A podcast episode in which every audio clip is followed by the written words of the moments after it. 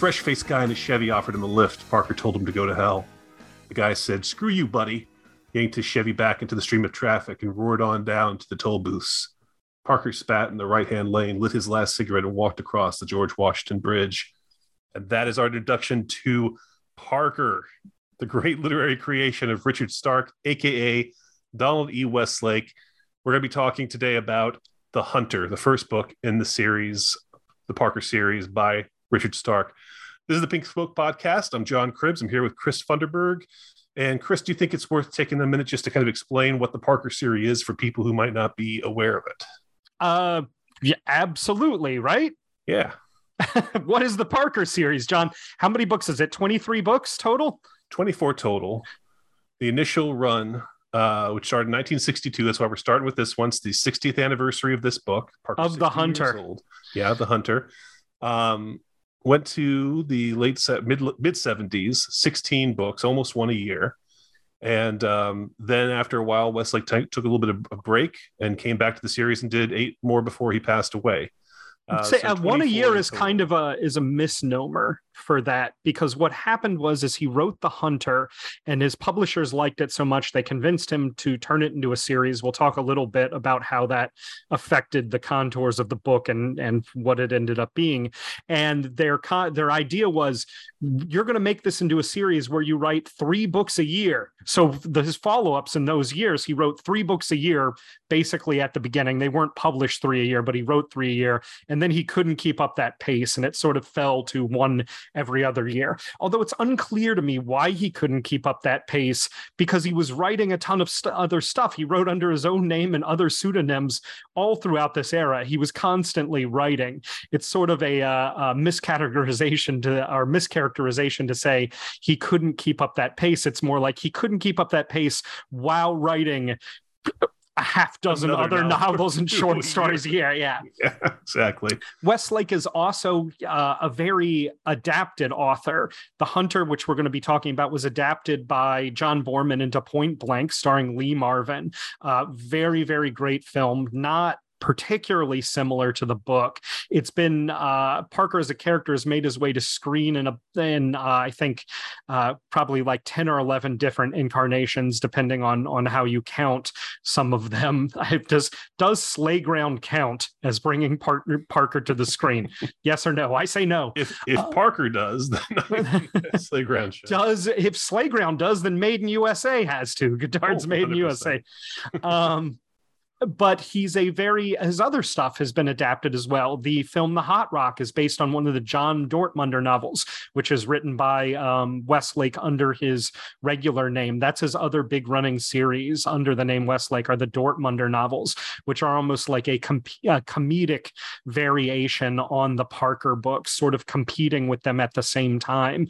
And he's also a screenwriter. He wrote the excellent, excellent script for The Stepfather, the Terry O'Quinn uh, horror movie uh, from the 80s. And he also wrote the script. He adapted Jim Thompson's The Grifters for Stephen Frears, the film starring uh, John Cusack and Anjelica Huston and Annette Bening. So he's a he's a screenwriter he's a novelist he's an adapted screenwriter uh, he's really um, belongs to that era of writer when writers really wrote they just fucking wrote the hell out of stuff. They were writing all the time, and any paying job that came along, they wrote it. You know, I really think of him as as being uh, just something something changes at a certain point uh, i feel like a little bit with where genre writers they still write a lot but they they don't write like they used to it right. feels like in fact uh westlake had spent, spent most of the 50s writing smut right writing erotic fiction yeah. under various pseudonyms and by the time he came to write The Hunter, he had three crime books published at that point The Mercenaries, aka the, the Cutie or the Smashers, Killing Time, aka The Operator, and then 361, which came out the same year, which is funny because a character in this lives in room 361, which is a nice little self reference there that I'd never noticed before he loves self references. The uh, the name of the um, stock fake stockbroker company is called uh, uh, what is it called? It's called is called Stark, Coe, and Fellows, and right. those were in his uh, suit yeah. in the Grifters. What did I say? No, I, I missed if you said.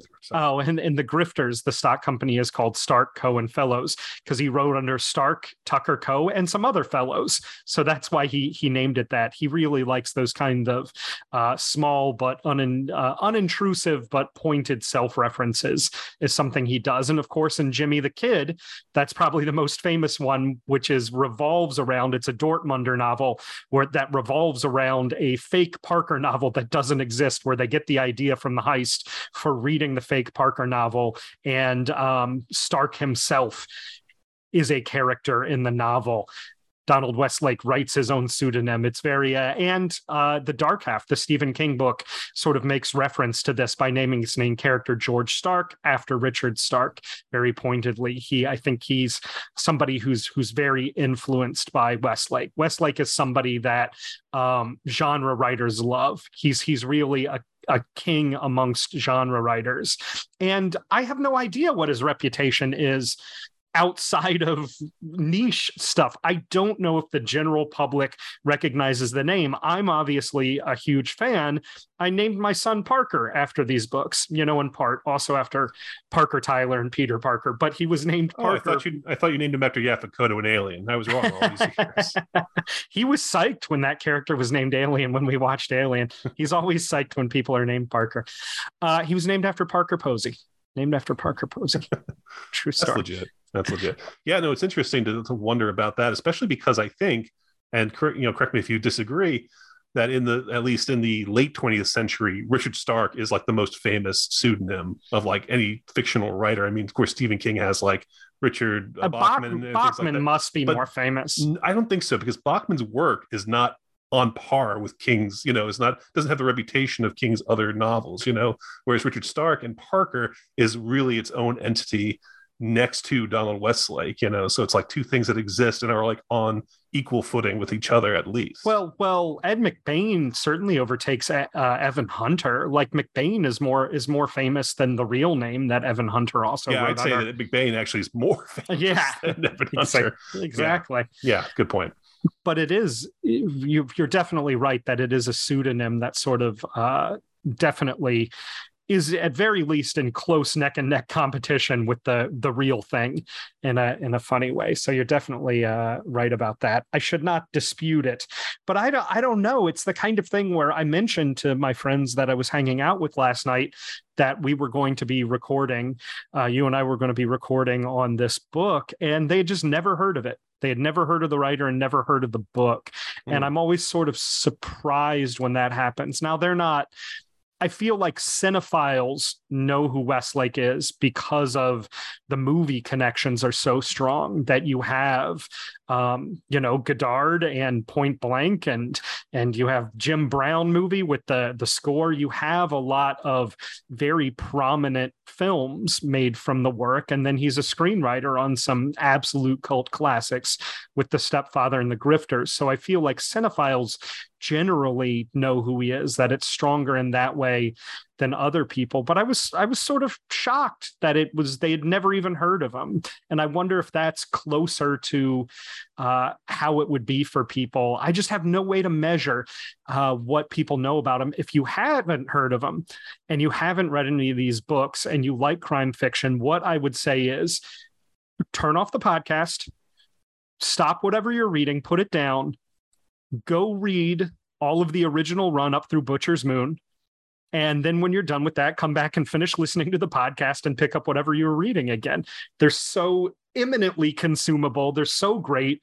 They're like foundational crime writing in a fundamental way. I feel like if you like crime genre writing, like you got you gotta, you just gotta do them you know, like if it'd be like, I love books about the mafia and I've never read The Godfather or, you know, Wise Guys. You know what I mean? It's like, what are you doing?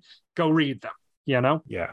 Yeah. I mean, full disclosure here, we both read the entire series. This is a reread for us after a few years of reading them. And so, you know, we're kind of taking that, you know, analysis, you know, kind of as, you know, having done it once and now we're kind of going back and kind of looking over it again.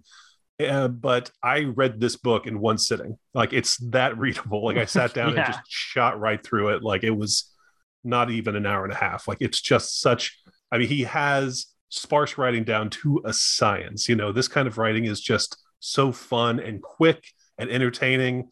Every single Parker novel just has that same style that is just again, he just got the Richard Stark aesthetic down so perfectly that he was He able picked to the name- one after another. He picked the name Stark because he wanted the writing to be stark in contrast to his normal, sort of ironic, almost humorous, uh, sort of storytellerish attitude in his other books. He also wrote a phenomenal book called The Axe that you and I both love, that was turned into a, a movie by Costa-Gavras.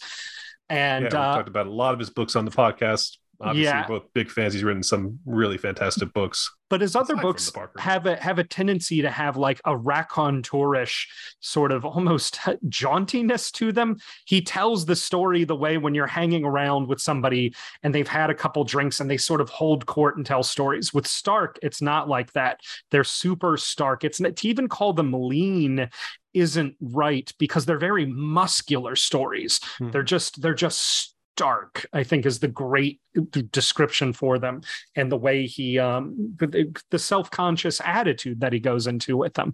And we'll talk about we're going to focus on the hunter right now. We have the idea to in, uh, later in uh, future episodes talk about more of the books maybe go through book by book do something like that who knows? And then to do an episode where we talk about the film adaptations in depth. So we're not really going to talk about many of the other books or the film adaptations but it's sort of unavoidable when discussing this stuff. Um, and i would say that the books are variable. Sometimes he he loses a hold of the Stark style, especially uh, you know, there's there's a run of Green Eagle score, rare coin score, uh, that things get kind of samey, that he sort of has to pull himself out of. Um, Black Ice score, he he basically loses the handle. Haha, he doesn't lose the handle in the handle, he loses the handle in the Black Ice score. Um, on just what the character is and what he's supposed to be doing. And in fact, he said that the series stops at Butcher's Moon. He just he said he forgot how to write it, that he couldn't summon up the personality anymore. And that's why there's a big gap where he stops writing the Parker books. And in fact, when they come back, I like those later books. I don't think of them as Parker books, really. They really, or I don't think of them as Stark books. They're like if Westlake wrote the Parker series. It's like Westlake took over the Parker series from Richard Stark, if that makes any sense. Yeah, it's crazy to hear that he said that because I mean that last trilogy of the initial run, those last three books are probably my favorite. I Yeah, think. I Slay freaking Ground, love those books. Plunder Squad and Butcher Moon are just it's like a loose trilogy the way the first 3 books of of the series The Hunter, Man with the Getaway Face and The Outfit are a loose trilogy. It begins with a loose trilogy and ends with a loose trilogy and it is fucking knockout shit. It is really it's really great and they're weird and they each have their own personality and uh, and it's as epic as Westlake gets is Butcher Butcher's Moon. It definitely as epic as Parker gets, and there's no sacrifice of the style in any of it. He writes a, a sort of epic finale trilogy while remaining stark and focused and um, uh, like a like a dog on the trail. That's how I would describe Parker. It's just he's a, he's a he's an animal on the scent of something as a character, and the writing style follows suit you know he's the Absolutely. animal on the leash that that westlake is sort of holding on to and being drawn along by yeah, absolutely. The narrative, you know, is Parker. I mean, follows him even when it goes away from him. You know, it's just like it's he's the drive of these narratives. And while there's, you know, a, there's slight variety in quality, like you said, you would never like read one of these and be like, well, that was a waste of my time. You know, like Yeah. all of these books are good. Some are just better than others. And even the black black later ones ice are ones I score like a lot. black ice score is the one where i'm like this is not this is not good and this has lost its way that's the only one all of the others like even the rare coin score and um and uh uh the green eagle score that i mentioned they're fun they're interesting they're parker doing what you want them to do Mhm. and and that's good they're completely they're disposable. It's just more time with a character you like and a writer you like and they're fun but they couldn't keep going on that way. It's yeah, you couldn't write. It would turn into to the you know uh, one of those series that has like 149 books that are all indistinguishable like the the Oh, uh, sure. ex, the executioner series or something just like those series that you know uh, just sort of run out of any kind of uh, narrative imagination Sure, absolutely. But I would still love to, you know, talk about these books later and kind of analyze, yeah. you know, just how each one, you know, kind of like changes with the flow. But in the spirit of the starkness of the Parker books, so let's get out of the, you know, the the big huge universe of Parker and then just focus on this one book, 1962's The Hunter, where we meet Parker for the first time crossing the George Washington Bridge, and we find out later that he has literally traveled from California, from the West Coast down to Florida and now back up to New York. This is the end of his journey without a car, without any money. He has just been like a vagrant traveling around after getting double crossed in this heist. So we're seeing him when we're meeting him. It's literally like just at the end of this, what must have been a very grueling journey where he traveled the country surviving by jack rolling people is the word he uses, which was uncomfortable for me because that also means gang rape. And I thought, how did he get money? what? That also means mugging people is what I found out. But uh, so he's getting money where he can. He's sleeping, you know, on the road, wearing the same clothes, and he's now uh, back in New York, and he is ready to like take on this mission. And so what we do in the first chapter is we just find Parker at the state and his, you know, the state, and how and and then see him rebuild himself once he gets there and he's on the mission. Um, what's great, I, I, one thing I love about it is how the people driving past him, the men who are driving past him, feel feel pity for him and think, oh, I you know, look that that could be me if I didn't own a car. You know, Westlake specifically you know points out that they they feel this kind of like uh, superiority over him because of this you know um, superficial kind of ownership of a thing but what we learn, you know, very quickly is that Parker. Well, the men feel that. The women feel a. Uh, it's it's is it described as like a tingling above their nylons? It's this like attraction fear to him. Like they immediately recognize what kind of like irresistible but dangerous man he is, and like want to get away from him. Like they're right. happy well, they in their cars, like a, like a, jungle animal. You know, like you want yeah. to pet it, but you don't want to get too close. And there, they say, "Thank God for my husband." You know, thank God I married this safe, boring guy. And the line, you know, the line is some is something like that. Men like that would fall on them like a tree is that I think the exact line on terrific. it. But what we find out is that Parker lives so per- so successfully out of the grid, right, outside of society, that he is able to build himself back up so that by the end of the day he has a new suit, he has money, he's eating at a restaurant because he just knows how to play the system because he lives outside of it and just has such a professional awareness and also because this is you know supposed to be the early 60s or whenever it is and it's a lot easier to fake an id back then when all you have to do is basically draw a stamp onto you know a, a temporary uh, license form or whatever it is he does that you know passes as a as a um, uh, passable id yeah but, the first chapter is the minutia of making a fake license uh, going and conning his way into somebody's checking account at the fifth bank, I believe it is, where he finally gets his scam to work. Um, then using that money that he's the checkbook that he scammed from the banking account to buy goods, which he then immediately pawns for cash, and using that cash to sort of further to bankroll himself and buy the suit and uh, and just keep expanding his bankroll up to a couple thousand dollars over the course of the day through these very uh, petty scams that are described in elaborate detail. And that's one of the things that's very interesting about the book and a hallmark of the Parker books in general is getting into the minutia of the crimes and the heist and the planning and all of that of detailing in depth how his various scams and heist machinations work. And there's a lot of it. That first chapter is a masterpiece of that stuff.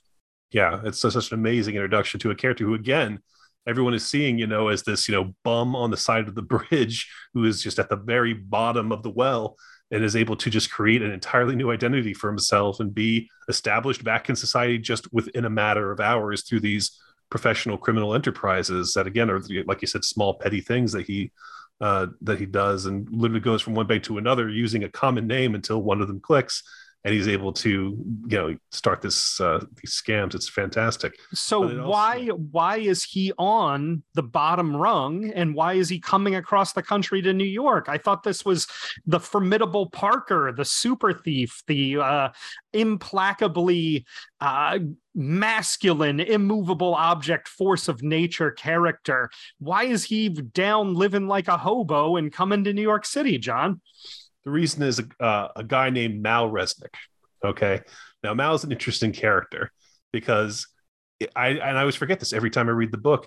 He is a guy who's like a, a big shot in the syndicate or he's involved with the syndicate and then he fucks up and he owes the money and he gets kicked out and he becomes a cab driver. He's literally a hack on the street and trying to like work his way back up into it to have a big score so he can pay back this syndicate called the outfit and get back into it. In the movies in both point he, blank and payday he and uh, parker are like old buddies. Like they, they know each other yeah. from like old heist and everything. And you know in point blank you know john ford's constantly saying trust me parker i'm your friend like you know so like that's the betrayal. It's like it's a friend of his you know fellow criminal ally who backstabs him. But i love in this book it's just this guy who's like a taxi driver, taxi driver who, when Parker and his wife get into his cab, recognizes this guy as someone who is definitely going to be good at a heist and just immediately proposes to him that he get involved with this thing in Canada that he's going to do this rip off of a, of a arms deal, a munitions deal with yeah. and just because you glossed over it, the the setup is is that Mal Resnick is like a middle manager for this criminal syndicate that runs itself like a corporation. And in Chicago, in a moment of cowardly panic, he throws away forty thousand dollars worth of cocaine because he thinks the cops are on to him. So to get rid of the evidence, the syndicate, the outfit kicks him out and says says that was a fuck up, but we understand what happened. You can rejoin the syndicate if you pay us back the money with interest. Then you can rejoin the syndicate. And so this is how he decides he needs to pull this big heist to get back into the syndicate. And what is the heist? Again, the heist is a, an arms deal that's being arranged with uh, guerrillas from South America who are going to come up to, uh, going to take a plane up to Canada, in this kind of like wilderness area with like an airstrip in, in Canada, and they're going to pay this money, uh, which I think is ninety thousand dollars, ninety three thousand four hundred dollars, right, to to buy these arms.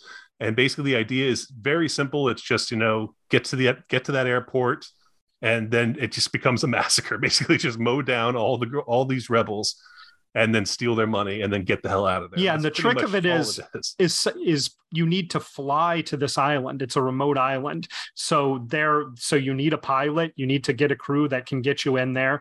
And that's part of that's part of why it's so easy to mow them down is they don't expect anybody else who's going to try and rip them off will have flown in, killed the traffic air traffic controlman in the booth, the in the tiny little two-person booth on this remote airstrip and just be waiting there with guns for them. It's just so out of the realm of of possibility that they're easy marks for when they arrive with the cachet of guns and the money. Yeah, and, and and going back and starting again at this one after reading all the books, it's interesting to kind of see how he saw Parker at the beginning. This Parker in this is uh, unrelentingly violent. Like he has got no compunctions about mowing people down. Uh, a, an innocent person dies because of him. He doesn't care. You know, he has no problem going back for like vengeance reasons and things like that. He has no problem with just flat out murder.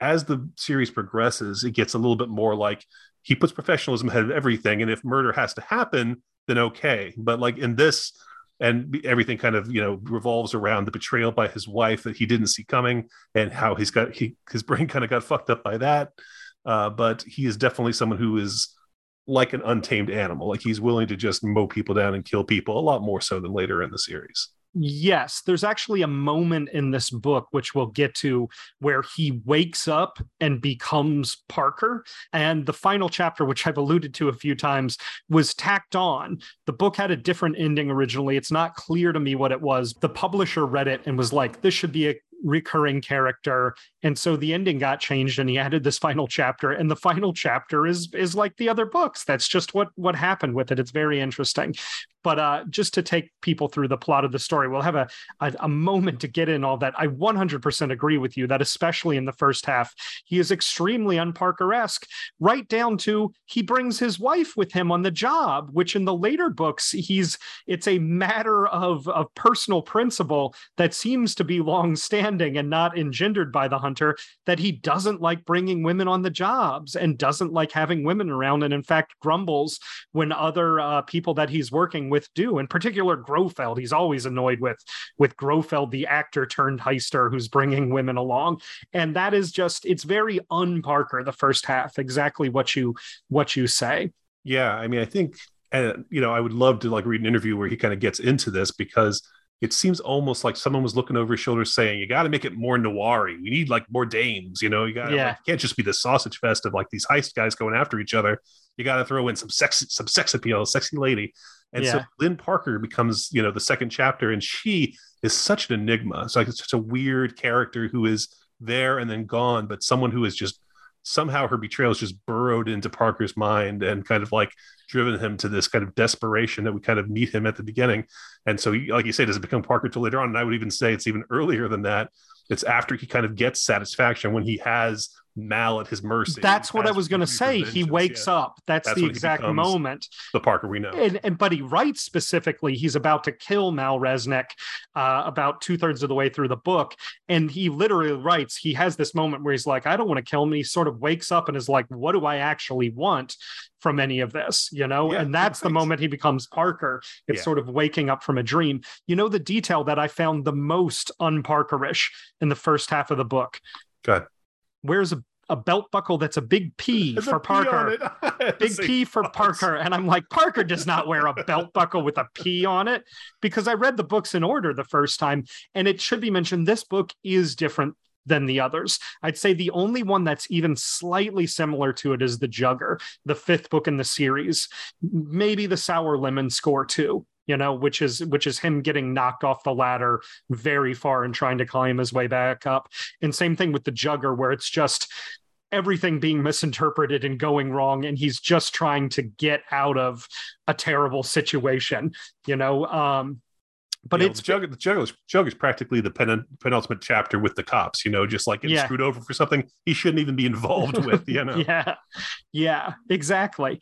Um, and this one it, it is darker. It is more brutal. The violence, the people who get killed. You're right. In later books, he's very practical. He's a professional. That's this is very much his definition. He becomes a Jean Pierre Melville character. He becomes a man who's about the work and the unity of work with other men and how that unity can be shattered or draw people together and just about the minutia of day-to-day work. You know walter hill's the driver. He's very much that character you know? Mm-hmm. um and in this one he's not. He's like a foaming at the mouth out for revenge fantasizing about strangling mal to death. Even in later books when he gets fucked over he doesn't have that attitude. It's all about business. It's all what he becomes in the second half of this book when he's like well mal doesn't have this money. I've got to go after the syndicate. I've got to go after the outfit to get my money when he becomes practical. You know, that's what the later books are like. Uh, even when he's getting extremely screwed over in later books, he's he doesn't hold it against anybody and that's what this is something you pointed out to me that i that i had forgotten is that he is going to screw mal over let's talk a little bit about That's the beginning of this book is that Mal Resnick is right to think as soon as this heist is over, Parker's going to kill me, right? That might be the funniest part of the book, actually, because yes, Mal, who needs all this money for himself, comes up with this kind of uh, shocking that it works plan where he's going to convince one of the two guys that Parker's brought along. There are five guys in total, plus Lynn, Parker's wife, are involved with this, and they're they they're staying at uh, Keeley's Island, which is a fictional island off San Francisco. In Point Blank, of course, they make it Alcatraz, but they they they're they're holed up in the abandoned mansion of like a movie star, like an old movie star. And so that that's where they are. That's where they have uh, an additional airstrip because, there that is yeah. convenient to take off and uh, go to Canada and then come back. It's a pretty uh, foolproof plan that they have. Very convenient to have this uh, whole mansion to themselves, obviously. But at the mansion, Mal decides he's going to convince one of the other guys, hey, Parker's, you know, thinking of double crossing us. And so we got to strike first and gets this gullible guy to like help him kill the other two guys. And then actually pulls Lynn uh, out to tell her, "You got to kill Parker, or we're going to kill you," because he's decided he wants Lynn. He wants to be with Lynn. But yeah, the funny thing that you're mentioning is that Parker's already decided that Mal is a coward and a lo- like a loose, you know, uh, screw, and so that he's going to get rid of him after the heist because he doesn't want him to be a liability after the fact. So it's not until he goes to get Parker that he overhears Parker say to Lynn, "I'm going to go see Mal now," and realize, holy shit, he was going to double cross. Yeah, while he's time. like loading up his gun, he's like, "Time to go see Mal," And then Lynn, of course, shoots him and it hits his big P belt buckle, which saves his life. They burn down the mansion.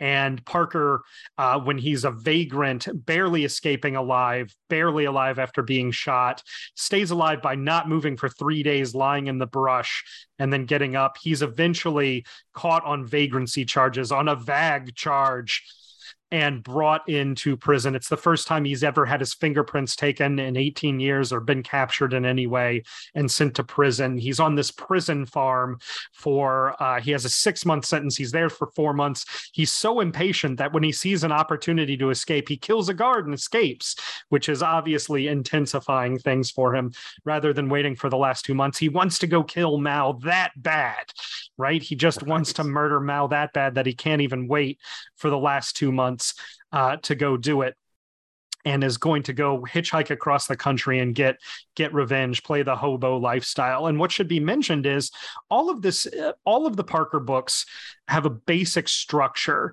to them. This book does not have that structure, but they all jump around in time. In most of the Parker books, about halfway through, it, it they're four parts. The first two parts are generally like the heist and the setup in some combination, or the heist and the complication, right? Where they do the heist and then it goes wrong, or it's the setup for the heist and then the heist itself. And chapter two ends with essentially a, a cliffhanger. Then it jumps back in time in the third section of the book and goes to the villain and the villain's perspective, whoever the antagonist in the story it is. It goes back and spins that entire section of the book away from Parker with the villain, and then it sort of catches back up to time. It sort of leads back up to catching up to where the second chapter ended. And then the fourth chapter is resolving all of the complications. And that's the structure for most of them. Um, obviously not all of them and there's exceptions uh, that are total exceptions like slayground that really doesn't jump around in time much at all. Um, this book jumps around in time and it does it very very well. I think it's very comparable to uh, to lionel white's clean break in that way. It has a similar sense of ease of jumping through time. Clean break is of course uh, the the the book that uh, stanley kubrick's the killing is based on that inherits its its fractured time structure from yeah, it, it's just masterfully done here. I especially like just the little details, like when Parker is remembering uh, what happens at the mansion, and he sees the other two guys who are dead, and he says, "Oh, Orion killed them. That's his style." And then when Mal is remembering what happened, we find out that he killed one of them. You know, it's just like yeah. these little details where you're like, "Oh, Parker was wrong. He Mal actually did get his hands dirty there and, kill the first guy, you know, to get things started. So even the even things like that, you appreciate him kind of going over the same scene through a different perspective. It kind of really enriches the narrative in that way. Yeah, and Parker's so confident and so intelligent, you believe his analysis. And then when he gets things wrong, it's always, oh, that's perfectly logical too. Like Parker's wrong, eh, eh, but still respectable in that way. It's sort of you're always continually believe Parker in these books and then it shows the little ways in which he's he's wrong or and he interprets scenes wrong or his plan goes awry in some way and and has unforeseeable outcomes um he's not invincibly perfect and flawless he's he's a guy that i would describe as great at handling problems on the fly. He's a very, very careful planner who has great plans that sometimes go off with a hitch, without a hitch sometimes go off with a huge amount of hitches, uh, or the hitches come later in the process double crosses, triple crosses. His failed double crosses, his anticipation of double crosses go sometimes wrong. Sometimes he simply misreads something and it totally fucks him over. You know, yes. this one detail that he, you know, misinterprets or overlooks, and that's like the one thing that screws him over. Sometimes he just goes out for cigarettes, and someone comes in conveniently and steals all the money from him and kills his girlfriend with a broadsword. um, I actually love that book, but uh, great. but he yeah but he's a character who's just very you know, this time reading it, I spent a lot of time thinking about what is the difference between Parker and Mal Resnick, right? Mm-hmm. Which is obviously the book is interested in it. And it's deliberate. It's not that Parker would never double cross his buddies. He's going to kill Mal. You know, Mal is is right that that Parker is going to kill him, and it's not that he isn't a criminal, and that's not that he has a code of conduct, and it's not that he wouldn't hit women or treat them badly the way Mal does. He's willing to do all that. Why is Parker such a more um, commanding character? Why is he such a more likable character? I, I, hesitate. I don't think anybody would ever use the word sympathetic to describe Parker. He's a very traditional anti-hero in that way. But like what is what is the question of character that makes him that makes you root for him naturally and root against Mal Resnick, you know? Is it mm-hmm. just that Mal Resnick reminds you of the sleazy club owner in Mojo Nixon's Where the Hell's My Money? Is that what it is? that set up the song that might as well be based on this novel. No. Um, like what is actually the the difference of character? Is it just that he's cowardly and Parker is not? Is that really all it is? Well, I think all you have to do is put Mal in Parker's shoes. Mal wouldn't have survived that ambush. You know, Mal would not have been able to make his way across the country, hitchhiking and uh, Jack rolling his way across America. Like, no way.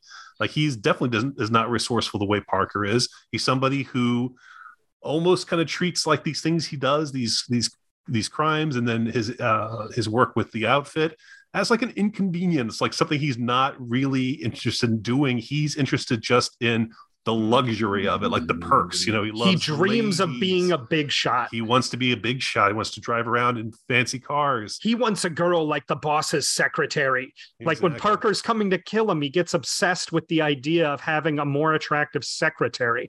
That's yeah. the kind of of character he is. And and Parker, like right off the bat, you know, we he's described as being just you know, lean, you know, tight, concrete kind of like physical build of a guy, just someone who you can imagine just like gets the shit done, gets the job done. Like read know. read the paragraph about his hands. This is a paragraph that appears in, in some fashion in almost all of the books, right? The description of his hands. His hands swinging curved fingered at his sides looked like they were molded of brown clay by a sculptor who thought big and liked veins. His hair was brown and dry and dead, blowing around his head like a poor toupee about to fly loose. His face was a chipped chunk of concrete with eyes of flawed onyx. His mouth was a quick stroke, bloodless. His suit coat fluttered behind him, and his arms swung easily as he walked. Yeah. I, what struck me this time is I was recently stuck in traffic on the George Washington Bridge. The book describes the wobble of the George Washington Bridge, which is very unsettling. If you're if you're walking across it being stuck in traffic, I was like, yeah, it's really for people who don't know, the George Washington Bridge is up in the sky. It's between like the Palisades cliffside and the Washington Heights cliffsides in New York. And it is one, it must be one of the bridges built just purely highest in the air of any bridge. So the wobble he describes at the beginning, I was really like, yeah, that wobble's unsettling. That is an unsettling wobble. And Parker's yep. like, I never noticed it wobbled before until I walked across it. This is a uh, this is not cool. He also can't help but like throwing a dig saying all the cars are headed into New York, none none going out to New Jersey. That's the unfair thing is for people who aren't from New York don't know. You pay a toll going into New York City, you don't pay a toll going out. That is that says everything about the New York to New Jersey uh a dynamic there but no, those uh, those hands, like you know, are immediately described as. I mean, they're practically weapons. I mean, when he talks about wanting to get Mal under his hands, you know, to get his hands around Mal's neck, like you just imagine just what's in what's in for Mal, you know. Yeah, he's constantly snatching guns away from people before they can draw them or get to them. You know, whenever there's a, a setup for him, he susses it out and is able to get the gun away from people before people can get it out of drawers or briefcases or lunch pails, you know, and just is able to knock people out and strangle them and sort of throw cops around by their neckties and that sort of thing. And the hands, he just puts so much emphasis on the hands in it, Westlake does. Yeah, yeah. I mean, incredible physicality. And I mean, it's great to read every encounter he has with someone where he starts talking tough and they don't take him seriously. And then, you know, after a few exchanges, they realize uh, maybe I better not fuck with this guy, actually. Yeah. One thing that also struck me about this is Parker is a lot more chatty in this book. Mm-hmm, in the later sure. books, the sentence Parker said nothing or there was nothing to say to that is so frequent. Parker's a guy that people talk to and he doesn't talk unless there's a very good reason for it. In this book, he makes threats, he probes around, he speaks like uh, emotionally and irrationally at times. It's very unparkerish again until when he's about to choke Mal to death and he realizes, like, what do I care about choking Mal to death? This isn't going to make me feel better to kill him, although I'm obviously going to kill him in a little bit. Uh, this this is I need something more than this, and he like wakes up and wakes up and becomes Parker, I would say, in that moment. And part of the waking up is talking less, pursuing an uh, improbable but um, expertly executed and conceived of plan uh, and and just uh, he takes on a starkness and a leanness and a terseness that the book has. And before that he doesn't. He's like watching it this time you know point blank I've, we've always talked about how point blank is probably not the best parker adaptation. It's the best movie made from a parker book probably um, it's it's the one that i think most people would think is the best movie made from a parker book uh, but it's not really Parkerish because Lee Marvin's too much of an open wound in that in that movie. He's too emotional, too angry, too upset. You believe he's like a ghost haunting people almost reading it this time i was like that's really there in the first half of this book that mm. that actually is a fairly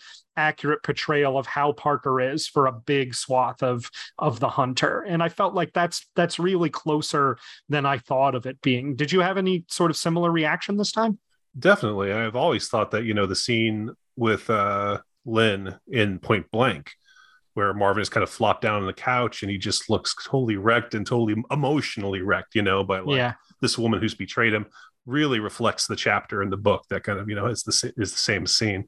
But it's, uh, but speaking of Point Blank and, and Payback, the other uh, direct adaptation of this book, um, Greg Henry and John Vernon are both A plus casting for Sal uh, for for Mal Resnick. Right? Oh, I had a thought though. Yeah, they're great. They're great. They're, they're A plus because they're terrific. The way Greg Henry says "sweetie," you know, I mean, it's just yeah. it's great. He was meant he's meant to do it. But if you're reading Mal from this book, it's more like a Jon Polito type, I would think. It's you know who I pictured that I was like, you cannot beat it. He's in the outfit, Timothy Carey that's that's who yeah, Mal yeah. Resnick is in this book. A kind of like gross, sort of pudgy, misshapen kind of like, let me tell you something, sweetie type, you know? Yeah, yeah. Like that kind of like, ew guy is what Mal Resnick is. Kind of uh, although John opposite of Parker, because you know, Parker, like I but said, Polito's you know, great casting too, by the way. But pe- people, you know, don't take Parker seriously until like they realize how dangerous he is with with Mal, everyone is intimidated by him because he's this outfit guy. But then when they spend time with him, they're like, "Fuck this asshole!" You know? Yeah, he's they're not, like, "What a." He himself is not intimidating. He is, as they say, a Dorcas Malorcas. But he is. He's like a loser, and and like even like the outfit prostitutes don't want to go to him. He's that kind of guy who's well, just he's cheap. That's the thing. That's a change in payback. They say it's because uh, he beats them up, you know. But yeah. it's like in the book, it's like because he he shortchanges them, you know. Like he's supposed to pay one fifty for the night, he pays them one thirty five, you know. It's, it's, it's fifty and thirty five dollars actually, which I think okay. is you know nineteen sixty two dollars because he balks at paying the woman for the night for a hundred dollars yeah. and has this like she better be worth a hundred bucks. and As like inflation has affected things, but it is it is a funny detail where he calls the madam and is like, "Don't I get an outfit discount?" She's like, "What are you talking about? You owe those." Those women $15, you know? Outfit discounts. you just take out for yourself. Oh, Mal, you deserve to die. Um, but yeah, no, I, um, it is even, even after he turns into Parker, when he becomes reasonable and businesslike right before killing Mal and decides, I'm going to go Parker these motherfuckers in the outfit instead. um, even after that, uh, he still has this moment where he goes back to uh, the taxi guy, Stegman, because he told him, if you tell Mal that I came came looking for him, I'm going to come back and kill you. And he does, even though there is nothing to profit from it. You know, it's pure vengeance. Like he said he would come back and do it, and so he did. Even that, I feel like, is not very Parker esque. But he also has a thought process about it with Stegman, where he's like, what am I killing so many people for? That mm-hmm. chapter sort of shows him being like, enough with this. This is breaking my patterns of how I do this, my 18 years worth of patterns that he keeps saying. And I'm breaking them to go kill this guy and put more bodies in my wake. This is not what I need to be doing. I need to be focused on what I do. And so the Stegman moment is a sort of refining of the idea of what is Parker, you know? And yeah. I think you're right that it's a little bit of Westlake going, wait, what is Parker? And that moment, as Parker saying, What is, who am I? It's Westlake saying, Who is this guy? If I'm Absolutely. going to write more of these books, who is this guy? You know, kind Absolutely. of thing. He even kind of lazily schedules the pickup of the money. so he'll be in the Brooklyn area where he can immediately go and kill Stegman right afterwards. It's like, come on, Parker you can make two trips, buddy. You know, I know, I know nobody wants to go to Brooklyn, but yeah, um, once, let's just do one trip and then get out of there. I agree, Parker. But it isn't. It is interesting because this one obviously is the best known, you know, because it's been adapted so you know famously, Lee Marvin and everything like that. People, if people know a Parker book, they know this one. And yeah, it's just it's funny that he's still figuring it out that it's uh, you know very different from the other ones. So if you read this one, you can't necessarily say, "Oh, you've definitely read a Parker book," the way that you know most of them would come to kind of shape themselves. Yeah, literally, if you go to the next one, Man with the Getaway Face is almost like the platonic ideal of a Parker book. Absolutely. It's like the most stripped down in every way it could be, and in in in that way. Um, so it's fine because obviously it's a fan, phenomenal book, and it is obviously a Parker book, but it just is kind of funny that like if this is the one you know, you there's so much you don't know about this character. Yes, it's so much the brutality. There's a they're famously brutal books. Although I don't think of them that way. The Parker series is a fun series generally. I yeah. think if you compare it to something from a similar time frame like Friends of Eddie Coyle, Friends of Eddie Coyle is very real and very unpleasant you know yeah. this book is like fun the way like west westlake is like preternaturally incapable of being truly dark and unsettling. He's just not that kind of a writer to really um he just I feel like as a guy he just doesn't have that darkness in him to mine even when his films get dark they they because of his personality they remain fun somehow mm-hmm. they remain light this is the one that gets the closest to dark like when he's doing the stakeout of the outfit hotel and he just there's a random woman who's running a beauty salon and he decides this is the best place for a stakeout and he punches her in her stomach, ties her up, and she suffocates to death because she has some kind of asthma that he doesn't realize. He finds her inhaler and she's suffocated in the closet with a with a gag in her mouth and her her arms and legs tied up. And it's like brutal and he's like this is and he's angry. He's like this was stupid. This was senseless. I hate that this happened. This was so dumb. But it is like holy shit like how do you come back to rooting for that guy in any way? Which in yeah, the other books they do yeah. not put in either movie adaptation because like how are you going to be able to side with the character after you see something like that happen? Yeah even as he's you know egging his wife onto suicide and things like that. He's he does plenty of harsh stuff before that. There's just a few things that are that where really this goes darker than than Westlake ever goes. Yeah. You know, it just really does. And I think that's why the second half, when it gets down to the practicalities of the work that these novels are about work the work of criminals they're like jean-pierre melville in that way they're about work right and yeah. the second half of this book gets down to the work of fucking over the outfit you know and getting Absolutely. what you want and it well, becomes much more yeah. pleasurable well, that's just another reason why it's so interesting that this would be the first one the introduction to this character because you know he talks about you know getting thrown off of his stride and you know this is not the way i operate and things like that. And it's funny not really realize until he goes after the outfit that this is the way he normally operates. The the death of the the woman in the beauty salon is out of desperation you know because more or less he's annoyed to have to like sit in a restaurant with this waitress pestering him to order something you know off the menu so he like gets out of there and is like, I just gotta go find some other fucking place. The where I'm not gonna be come, bothered by anybody. The waitress comes over and she's fidgeting with her wedding ring and clearly wants to flirt with him. And to scare her off, he says, "Not getting enough from your husband," and she gets like offended and walks away. That's what he says. He's very rude to every to everybody in that in that sense.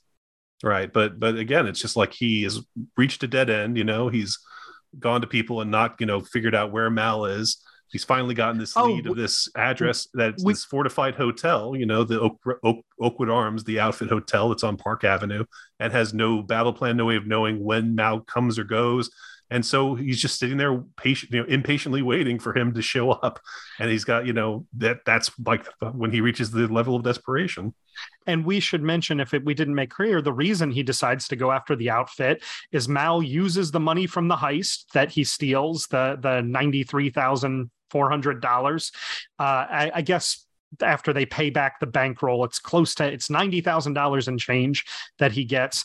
Uh, he gives that to the syndicate, he gives that money to the syndicate to be let back into it, right? And so Parker goes, Well, Mal doesn't have the money. The syndicate has my money. So I've got to go to the syndicate if I want my money from this heist back, you know? And I think that another funny detail about the uh, crosses and double crosses and triple crosses is when the outfit asks him, Where did you get the money? He has the realization that the arms deal might have been being run by the outfit, that he might have ripped them off. So he switches it to a payroll job in Des Moines that he heard Parker and two of the other heisters discussing that they had done. And so he he realizes, oh, I might have robbed my own employer. I better say this is from something completely unrelated to that, which I think is a, a funny detail as well. Very that funny, Parker, especially when later Parker overhears it and like just kind of smiles to himself when he realizes that Mal is use this lie to not get in trouble with the but outfits. then you you think about it and it's parker might be stealing his money back from the syndicate, but it's actually their money originally. it reminds me of the movie uh, Penny Whistle Blues. Do you know this movie? Did I ever show it to you? Did you ever of watch course, it? Yeah, twenty four yeah. hour uh, film marathon at uh, where uh, theater used to program it. It's this South African movie, or it's filmed in South Africa in 1957. It's actually made by British filmmakers. But the plot of it is, is there's this thief that steals some money. and It's a small amount of money, and when he's being chased, he like throws it in a trash can so nobody will find it, so he can get away. And then a kid finds that money and he takes that money and uses it to pay off a grocery bill. And the thief realizes oh my money has been paid at the grocery. I've got to go steal it from the grocery store right? So he steals it from the grocery store and then it gets he has to hide it again and a kid pays it to like donate it to the church so the church can get out of their like real estate debt. And this money just keeps getting stolen and restolen and passed around the town everywhere. Sort of all of the town's problems are fixed by this thief just constantly stealing the money after it's used to pay off debts and improve people's lives. This this book has that kind of quality to it of just like, well, whose money is this actually? Like, who's actually morally righteous about this money? You know, that's another thing where it's like, why do you identify with Parker? This is not his money in any meaningful sense. It's a takeover job. You know, it's literally another criminal activity where he's gone in and ripped off other criminals. There's not even any sort of like honor among thieves to him. It's not like he robbed, you know, it's not like he's stealing black diamonds for a poor African country that's being exploited. You know, it's not even like like that for the are they diplomats in the black ice score? That's right. Yeah. It's not even like justifiable in that way. You know, the the target is not uh, is not even a sympathetic target. It's purely You're making just... me feel real sympathy for the outfit, honestly. because after everything's over and he loses the money, it's his fault that they have paid him back he hits them, he hits them again and tells the guy, tell him Parker decided to take interest. You know, so it's like he's robbing them all over again. Yeah, and the final chapter of of the book for spoilers is the police confront him about something completely unrelated. When he first gets to New York, he's trying to find Mal Resnick, and he goes to see an old friend of his named Jimmy Delgado.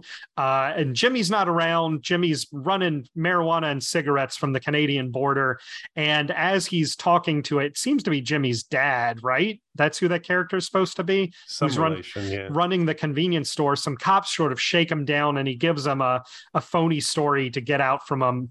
And then at the end of the book, they come to his hotel to talk to him because Jimmy has been arrested with marijuana and cigarettes. And the police remember him being in the back room at the convenience store giving this shady fake story right? telling That- them specifically, like, I'm not a dope runner. And they're like, why would you say that?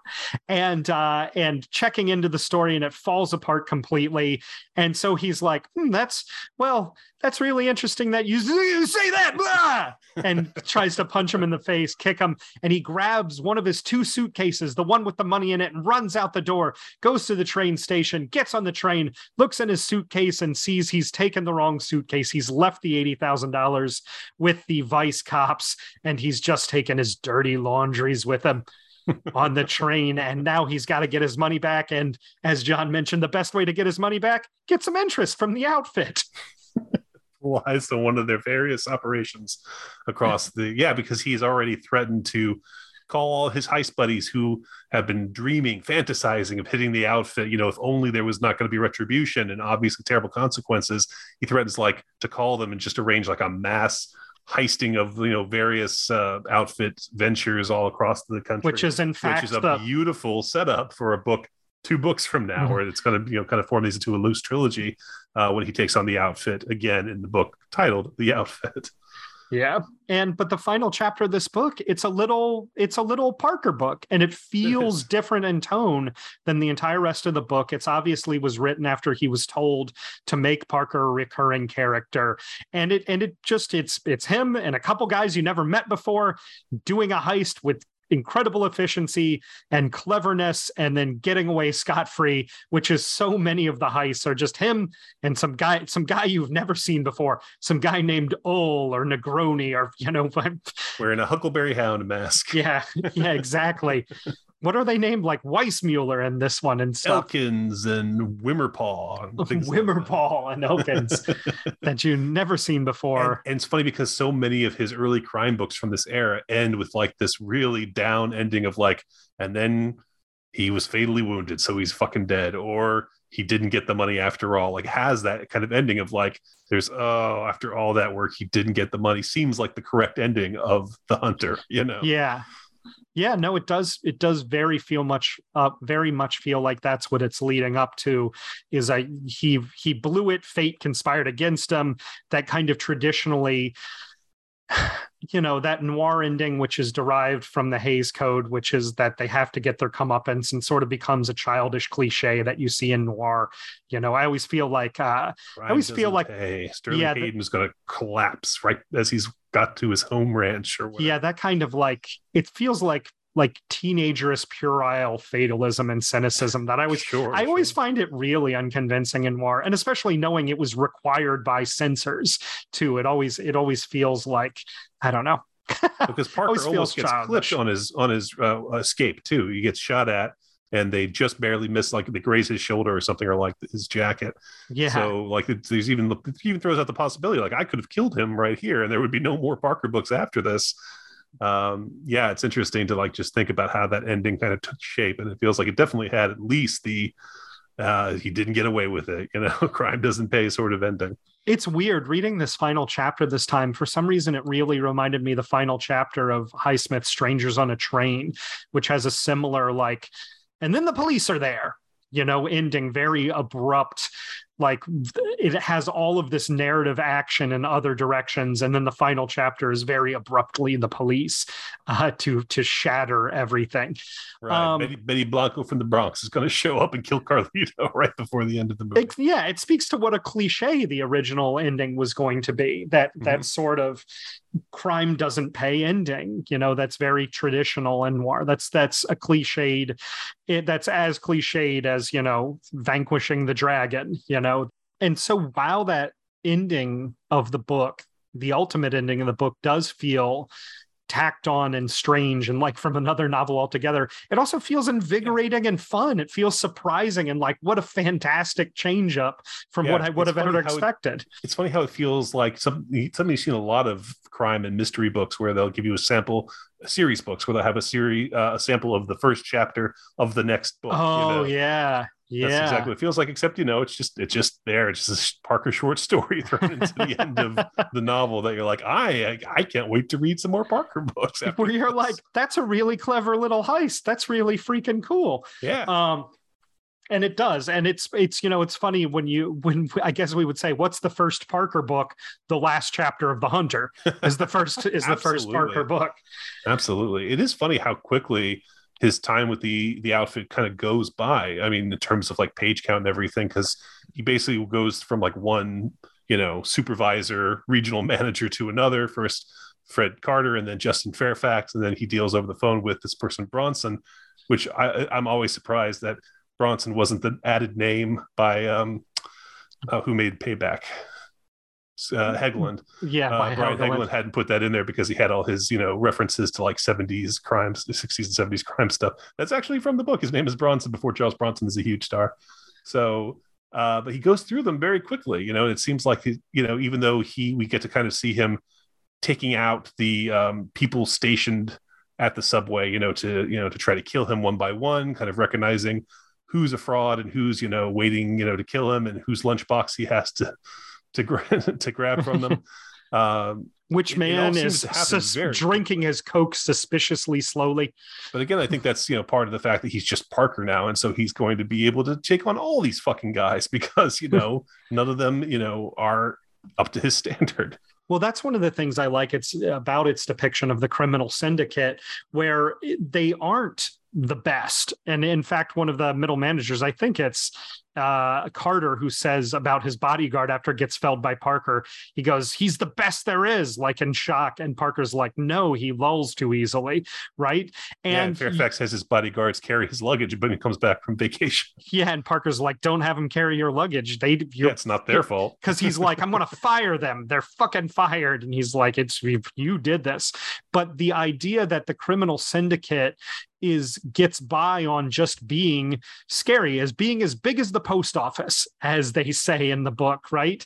That people are just afraid to go after them and that they're not actually particularly sophisticated or adept criminals the way that Parker and his compatriots are the independent contractors. And that's something that's actually this book coming in 62 this book is hyper aware of corporatization and corporate structures. And it definitely has i think that's part of of what makes Parker romantic as a character and makes him appealing as a character is it has a man against the system feel to it. It definitely has like some of that same Putney Swope lifeblood pumping through it. You know what I mean? It has sure. that same like taking on corporate structures feeling to it and that there are these independent businessmen who are almost artists these independent workers who make their living by sort of the sweat on their brow and the strength of their knowledge and the competence of their abilities who are up against middle managers and sort of slovenly guys in offices who think they're the best but they're just some fucking asshole you know right. what i mean and if you spend yeah. any time in corporate america you know you're going to be surrounded by people who think they're the best, but they're just some fucking asshole, you know? Yeah, and he walks I, us through it too, the corporalization of the outfit, because he mentions how the hotel was built as a front for bootlegging, right, in the 30s. Yeah. And, uh, you know, gets busted a few times, gets raided a few times by the cops. Uh, so they, they have to turn it into a real business. They have to turn it into an actual hotel with paying customers, you know, to, to get the, you know, to, for it to be worth anything. And then they slowly kind of incorporate the criminal enterprise back into it, but mainly just sort of as a, a refuge for some of the, you know, middle management people. And I forget, they give a list of the, um, uh, I forget what the phrase is. It's like crimes that aren't illegal. But one of the things on the list is unionization. Like it's just a funny list where they decide they can't, their, their racket can't be illegal things for a time. And so they get into like unions, you know, and that kind of thing. I forget what else is on the list, but right. it is, a, it's a funny, like, uh, like, oh yeah, there are activities that were like criminally organized that weren't necessarily illegal, you know? I like how it's kind of like the John Wick hotel and that like, they're like, no, no violence. Don't, don't bring anything back to the hotel, you know? Yeah. Um, and you know, in fact, Mal gets kicked out of the hotel right away when they realize he's got, you know, know some personal business you know catching up with him um, but yeah no i think you know introducing parker the way at you know showing him as a guy with nothing literally practically nothing you know crossing this wobbly george washington bridge and then being able to build himself back into a person within a day just shows that he's got this resourcefulness that you know the in the the syndicate can't have because it's gotten too big and too part too much part of the system. It's gotten too commercialized, you know, and they have and therefore much more vulnerable, more so than a guy who's just, you know, has his only has to worry about himself and the clothes on his back, and you know how he's going to get money to uh, to to start to finance his mission against them. So yeah, yeah, it's definitely got that kind of man against. Yeah, I like that a lot about the book. That's a really good point. It does have that sort of American dreamish quality of like, I will be a success with nothing but the clothes on my back, you know, yeah, and that yeah. if I'm if I'm smart and determined and competent and unflappable and and you know the opposite of lazy and opportunistic and slothful, then I've got a shot. You know, I've got a yeah. shot against everybody. And you know who who's definitely against that in the American dream is sort of these corporate power structures, which are inherently lazy and slothful and greedy and throw their sheer numbers around rather than, you know, why don't you go against the outfit? It's not because they're the best. It's just because there's so goddamn many of them. It's because they've got so many resources.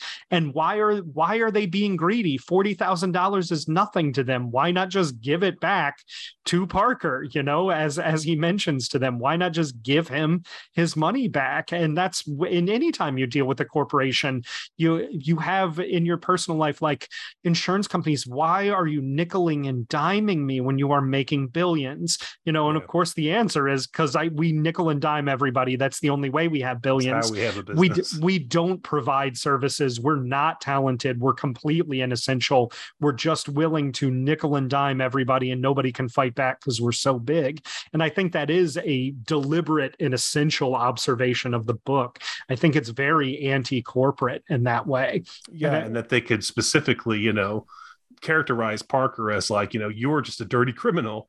Yeah. As opposed to them, who isn't there are a criminal organization. Literally, yeah. that's what they are which perfectly uh, leads into my dessert pairing, which is the Grapes of Wrath by John Steinbeck. John, we should mention we decided not to do a dessert pairing on this uh, aperitif and dessert pairing. We decided to just be completely lean on this and just go through it. I'm not sure we made the right decision, uh, but that Parker that style, was the man. idea. it's not the right decision. We made our decisions and we got to live with. It. You imagine Parker eating dessert ever? that's a that's another but we came across this sort of um uh by accident just now but parker never regrets his decisions and spends time crying over spilt milk. That's essential about him. Mal spends a lot of time whining and regretting and second guessing himself. And Parker, when there's a problem, even if he caused it, he doesn't spend any time saying, oh, woe is me. Oh, I'm an idiot for having done that. He says, okay, here's the new problem. We've got to solve it. There's an essential pragmatism to him that's incredibly appealing. Even when he's bloodthirsty in the first half of the book, is he's very pragmatic at all times. Yeah, too much so now, when he's murdering too many people, but too much so for sure. But yeah, Mal's the kind of person who life at the outfit would really appeal to. You know, he basically can think about doing nothing, just being a big shot. I mean, I guess that's just sort of you know, well, the, that's just sort of the uh, uh, capitalism, just sort of like on its you know face, yeah, right? But what is his job? At the outfit? Is he shaking people down? Is he robbing banks? What does Mal do once he's in the syndicate? He like supervises like people driving up to Canada to buy cigarettes and, and yeah, and, he's booze, right? He's a bookkeeper who essentially fills out the inventory orders for like smuggling cigarettes into Canada and smuggling whiskey back in. Yeah, he's and literally like, the accountant from the Untouchables, that one like wiener guy. yeah, but he but he he doesn't even do accounting work. He just like counts boxes and makes sure the take is correct and hands it off. He's literally useless middle management. That's right. literally what Mal is, you know, incapable of making his own money, utterly replaceable, you know, uh, just a non entity, just a corporate non entity in that way. Absolutely. And you're right. That's the big difference between him and Parker. Parker is just his own man. He is an independent worker, self employed in the criminal department. now, John, because this book, it's obviously a cult book that a lot of people love, that you and I love. What makes this book so special? It's sort of hard to pinpoint, isn't it? well yeah i mean other than obviously introducing a really amazing character that you know is you're just from the very get-go you're into what what do you I know what do you think Uh, well that's what i'm that's why i'm asking you is i'm saying yeah. it's hard to pinpoint its style is obviously very terse and stark which is striking it's got a brutality and directness to it throughout that's bracing but I, I would say like it's not the ne plus ultra of either of those things. It doesn't take either of those things to some ridiculous extreme. It's not like the the Raymond Carver of crime novels. You know what I mean? yeah. It's not that terse and, abri- and abbreviated of a book. Um, the character is interesting, but like the you know the ultra competent heist criminal who's masculine who women love and men fear this is not the world's most original character by any stretch of the imagination. Um, and he's certainly based in archetypes you mentioned like sterling hayden in the killing you know? Mm-hmm um the, but there's something about this book that's und you read it and it's undeniably like a special genre book. It just undeniably is. And i'm and i find it very hard to pinpoint. Um maybe it's just that it that I've the thing I've mentioned a few times that Jean Pierre Melville esque focus on the work itself, that it's much more detail oriented about how these criminal organizations work, uh, how his his heists and scams work, what the thought process is, the criminal thought process amongst everybody. It's hyper specific in those ways, uh, without being it's interesting and it's and it's clever without being baroque. You know there's sort of the two main schools of crime fiction, right? You know, the the Agatha Christie lockroom mystery types and the Dashiell Hammett two-fisted hard-boiled types, right? Those are sort of the two main tributaries that that Poe starts it and then they branch off into those two main tributaries, right? There's sort of both of those things in Poe, who basically invents crime fiction as we know it, and then the two things branch off from them. This is undoubtedly on the on the Dashiell Hammett side of it, of the just two-fisted, brutal, hard-boiled, uh, sort of um, direct dialogue driven kind of thing, sort of criminal authenticity tributary. But it also has something of Agatha Christie's The Locked Room Mystery, the like, there's no footprints in the snow. How did they pull this off kind of thing? It's not a mystery novel at all, but I would say it's it treats its stories almost like if you took a mystery novel and weren't like, we'll tell you at the end how the mystery was solved. It's like, what if we showed you from the beginning how the mystery is solved? Here's the cleverness of the mystery, but we're walking you through it rather than saving it until the end. I think it has a bit of that too. I think it's sort of the best of both worlds. That's May- interesting. I mean, d- definitely the moment uh, you should you know really jump out of your seat in this book when you're reading it is when we've been with Mal for several chapters, and then Parker just suddenly shows up at the window of the hotel. Yeah, and then we're going to cut back to you know find out how Parker got there. There is a lot of intrigue to that, and uh, like you said, you know the go, cutting you know cutting back and forth through time, the structure of it is just masterfully done. And yeah, I think that that's definitely kind of in the you know mystery kind of genre for sure. Yeah, what what's your answer? I've talked a little. I threw myself out there. Do you oh, what well, I, I, to I, you? what makes this book special? Why do you return to it? To me, it's hard to separate from the whole series. I think is also yeah. part well, of I think too. that's kind of what I've been saying. You know, this whole time is that you know it's weird that this one is so different. You know, I definitely when I you know first started reading the series had seen Point Blank multiple times before reading this book. You know, like I just knew it as that kind of iconography of like just Lee Marvin and you know the 60s and just John Boorman in that incredible movie. So to me, it was like, oh, it's just this classic revenge story. This guy who got screwed over and he's coming to get his money back. Um, but really, it's not what it it's not what it is at yeah. all. That's why it's so weird about it. And the noir element specifically, you know, the kind of you know the, the, the prostitute that he goes to to information, who kind of like the femme fatale, who he tells, you know, you know, she says, I, I gotta tell him, I gotta call him and tell him you're coming. And he tells her, you know, you better not. You know, those yeah. elements are not like the appealing things in the book, the kind of cliched stuff.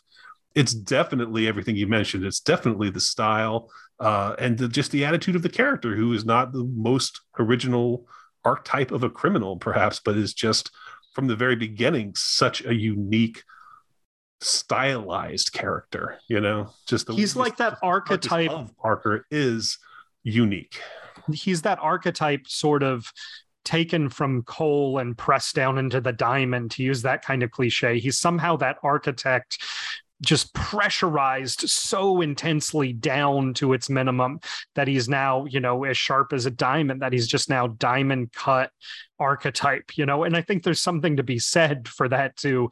That what if what is appealing about that archetype? Let us reduce that character to only those qualities you know to to mm-hmm. what's striking about the archetype let's let's reduce him to that it's it's also funny talking about these books and talking about the larger series there's lots of Parker fans. I think if you asked any of them, normally when there's a long series, uh, and you ask people what's your favorite? A lot of times it'll be the first in the series. Like that's the best one that kicked it off and gets your interest. I don't think any parker fan would pick the hunter as their favorite parker book. It would be very surprising for me to hear that if somebody's read all 23 of them or 24 now i'm sorry if they've read all of them and and is like the hunter is definitely my favorite. That would surprise me in oh, a way much so. Yeah yeah, in a way that, like we were just discussing in Indiana Jones, I expect everybody to pick Raiders for their favorite Indiana Jones movie. You know, there's a lot of series like that where, you know, I, I just expect people to pick the first or the second one in series. That's that's generally how it is. Um, this one, I I don't think I I don't think anyone would pick Man in the Getaway Man with a Getaway Face, as much as I love that book. Uh, it's too like archetypal Parker. It's too like platonic ideal of Parker to to pick it.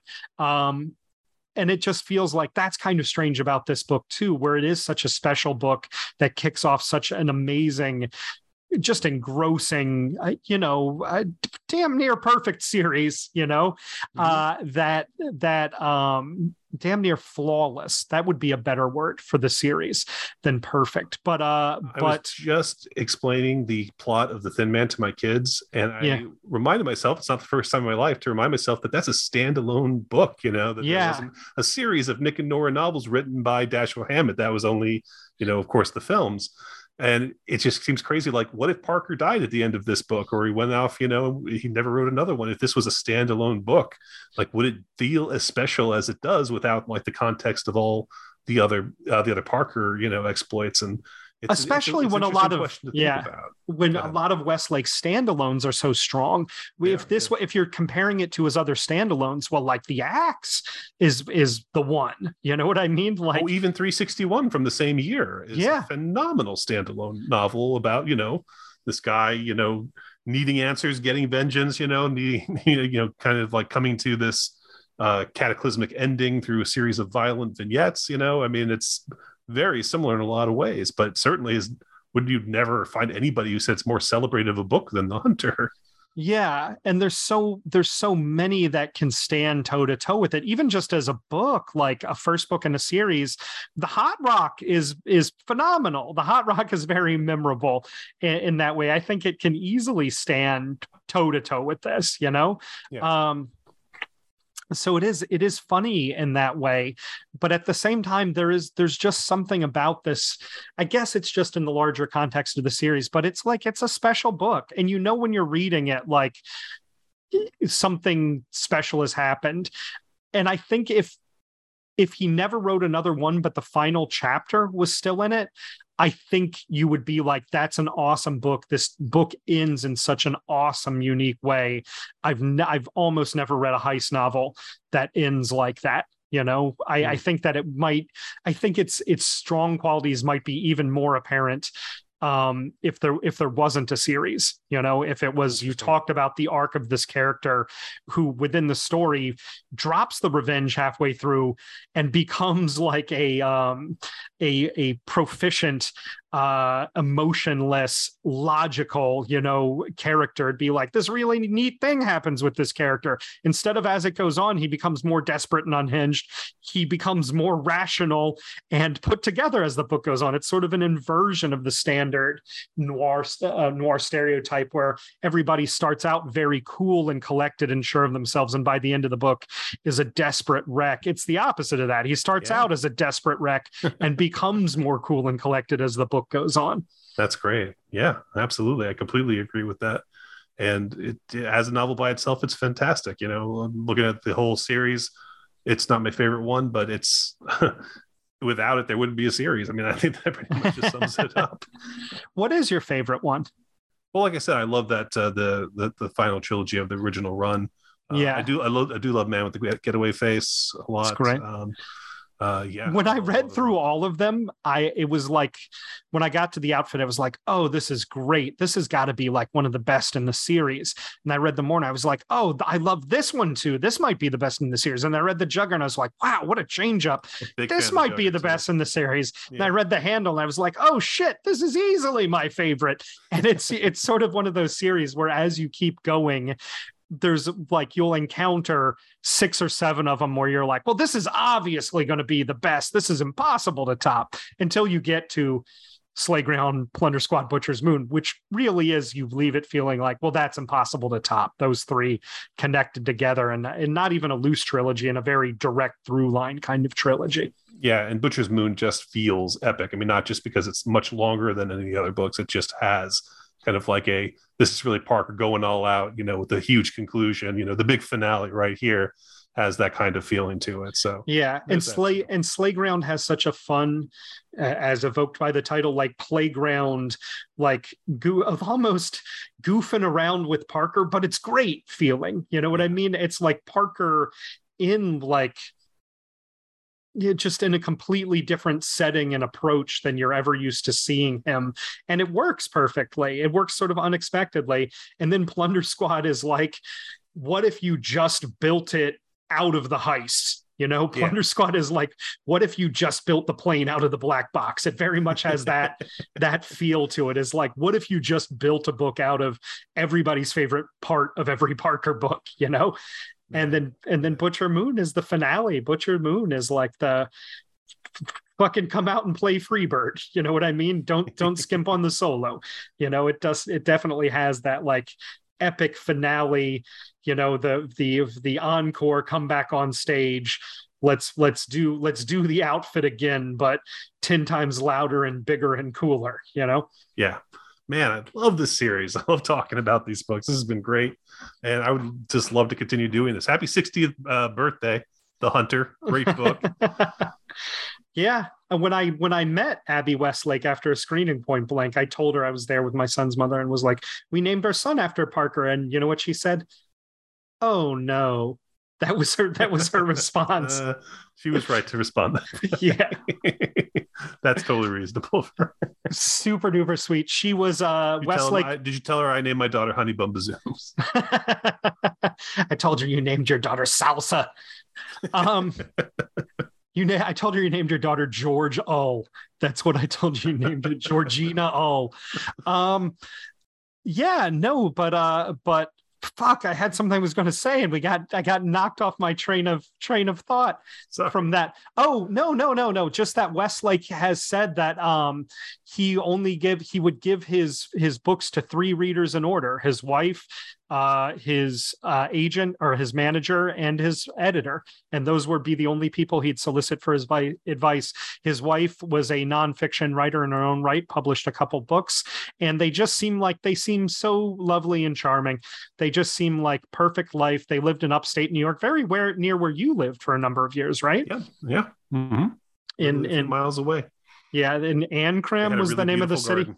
Really? Yeah, You've never told me about their house. yeah. That, that's the main thing. Is they had like a giant garden, and I later found out because I couldn't see it, you know, from the road or anything. But they had like a really nice swimming pool area around the garden. It just looked like a lovely, like you know, writers retreat kind of house, like the perfect upstate writers retreat type of uh, residence. Yeah, like scenic Hudson Valley, scenic Hudson Valley upstate kind of kind of stuff. Um, and very cool. And one of the later Parker books takes place in the Hudson Valley. They rob a riverboat literally casino. in Hudson. Yeah, Yeah, the which full, is where the full history of the it's uh, passed as a whaling town and red light district. It's uh, he did his research. yeah, which is where where you were living for a number of years. Although you've moved to scenic Poughkeepsie. Um just to be closer to the taco bell and little caesars um but uh yeah but they just seem like like i said before that's the thing that's strange about these books is he's parker is like the ultimate cold-blooded criminal but he's written by such a, a just inveterately nice guy you know that that i think that does something to the tenor of these books as as dark as they get, as violent as they get, they never get bleak or despairing. You just can't, it's not in his blood in that way. It just isn't, you know? Yeah.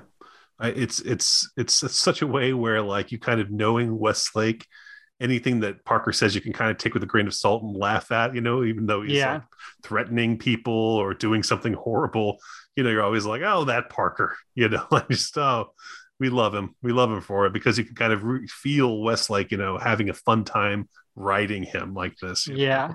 And when there's like all of the traditional, like, not just violence, but sort of the the misogynistic, like ah, these dames kind of elements to the early books. When he by the time he finds Claire, that stuff is all very much by the wayside in the yeah, books. it's very much like But when another it- one of the things that from this book that you know isn't so much in the other. Yeah, but even when you feel that, it feels more like you can really feel him having fun with the cliches and the stereotypes of those Of scenes course, yeah. more than like a throbbing anger at women, which you can feel in like Hitchcock. When you watch Hitchcock movies, you feel how much that guy like hates women. Like you watch Shadow of the Doubt, and that movie exists for Joseph Cotten's monologues about how much he hates women. You can like feel it throbbing in certain artists. You know, Frenzy is just like, what's Frenzy about? It's about how much he hates women. That's it. There's nothing else to Frenzy. There's no story, there's no ideas, there's not even good filmmaking. It's just like, wouldn't it be interesting to film women getting choked to death on screen in elaborate detail? And it's like, I don't know about that, man. What's uh what else about it? No, i've just got some cool ideas for shots of women being choked to death with stockings. Yeah, okay, man. And with Westlake, you don't feel that throbbing hatred, is what I'm saying. You don't feel any of that. It feels more like this is what these scenes are like. Here's some kind of uh interesting or weird or maybe ultra or uh, observations. How far can I take this? When can I scale it back? What would be a funny line for her to have here? What would be a funny line that in its intense cruelty and insensitivity he seems aware of like oh that would be interesting to to take that as far as it can go at times Definitely. Or even, you know, if you want to talk about good artists like, you know, uh, fellow writers like Jim Thompson or uh, or Highsmith, you know, like definitely a lot of their, you know, their writing is like, you know, who sucks? Women. Yes yes. Nobody hates women more than patricia highsmith. That is undoubtedly true. The patricia highsmith special of the significant other who just needs to shut the fuck up for five minutes. Like it's the most intense characters in all of her books.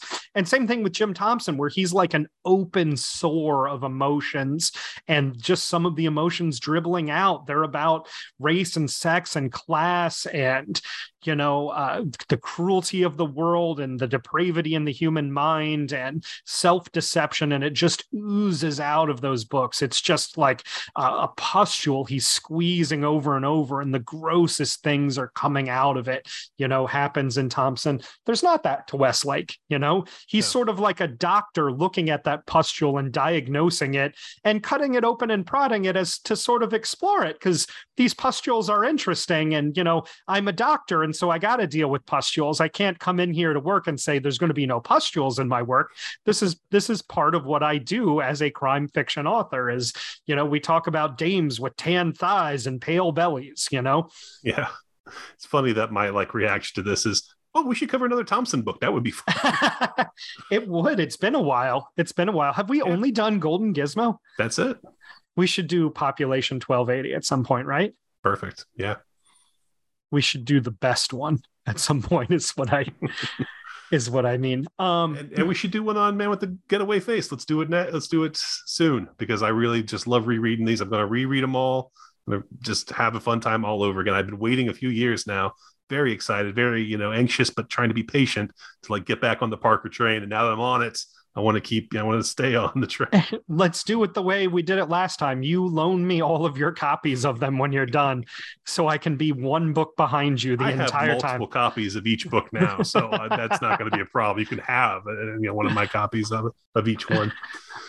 um yeah i have very spotty i just have like random ones throughout the series because really i did read your copies i remember being at the sundance film festival and uh, waiting in line there's so much wine line waiting at that festival it's fucking horrible and uh, reading plunder squad and butcher's moon while waiting in line and everybody being like oh a book you have an actual book Me being like, yes, I'm reading it. Wow, a How book in your hands, a real book. Mm, yep. Trade that book for some skis. Yeah. Are you going skiing? Are you going to some parties? Uh, my plan was to watch movies at at this film festival. That's not This really what this is a about. writer who wrote the book that the Hot Rock, a Robert Redford starring movie, was based on. He's also he's also written books that were turned into vehicles for Martin Lawrence and Peter Coyote. Does that mean nothing to you? Peter Coyote's a hippie. He's got to be associated with Sundance. Christopher Lambert mean anything to you? Chris Lambert and Lloyd together for the first time. Uh, is there anything else we want to say about the hunter other than happy birthday and god damn it, I love you? It's great. Like you said, we'll do another episode where we talk about Point Blank and uh, and Payback and kind of talk about uh, All of know, the them. changes, the interesting kind of you know changes they made. To the All of them. Made in. USA, Yeah, all Mise à sac. sure. Yeah. mhm. You know, we'll just we'll hit them all. We'll Yeah. hit them all like we're Parker going after the outfit. Perfect. I'm Salsa. I'm Grofield. Um, I will uh, I will talk to you later about those. That's how I was going to end those episodes. Great, John. Talk to you later. I Talk to you I'm later Sal- about the Parker books. I thought I'm Salsa and I'm Grofield was a perfect way to cut it off right there. I guess we could have mentioned the uh, Shane Black uh, movie coming out, but why bother? I'll believe a Shane Black movie is coming out when it's out.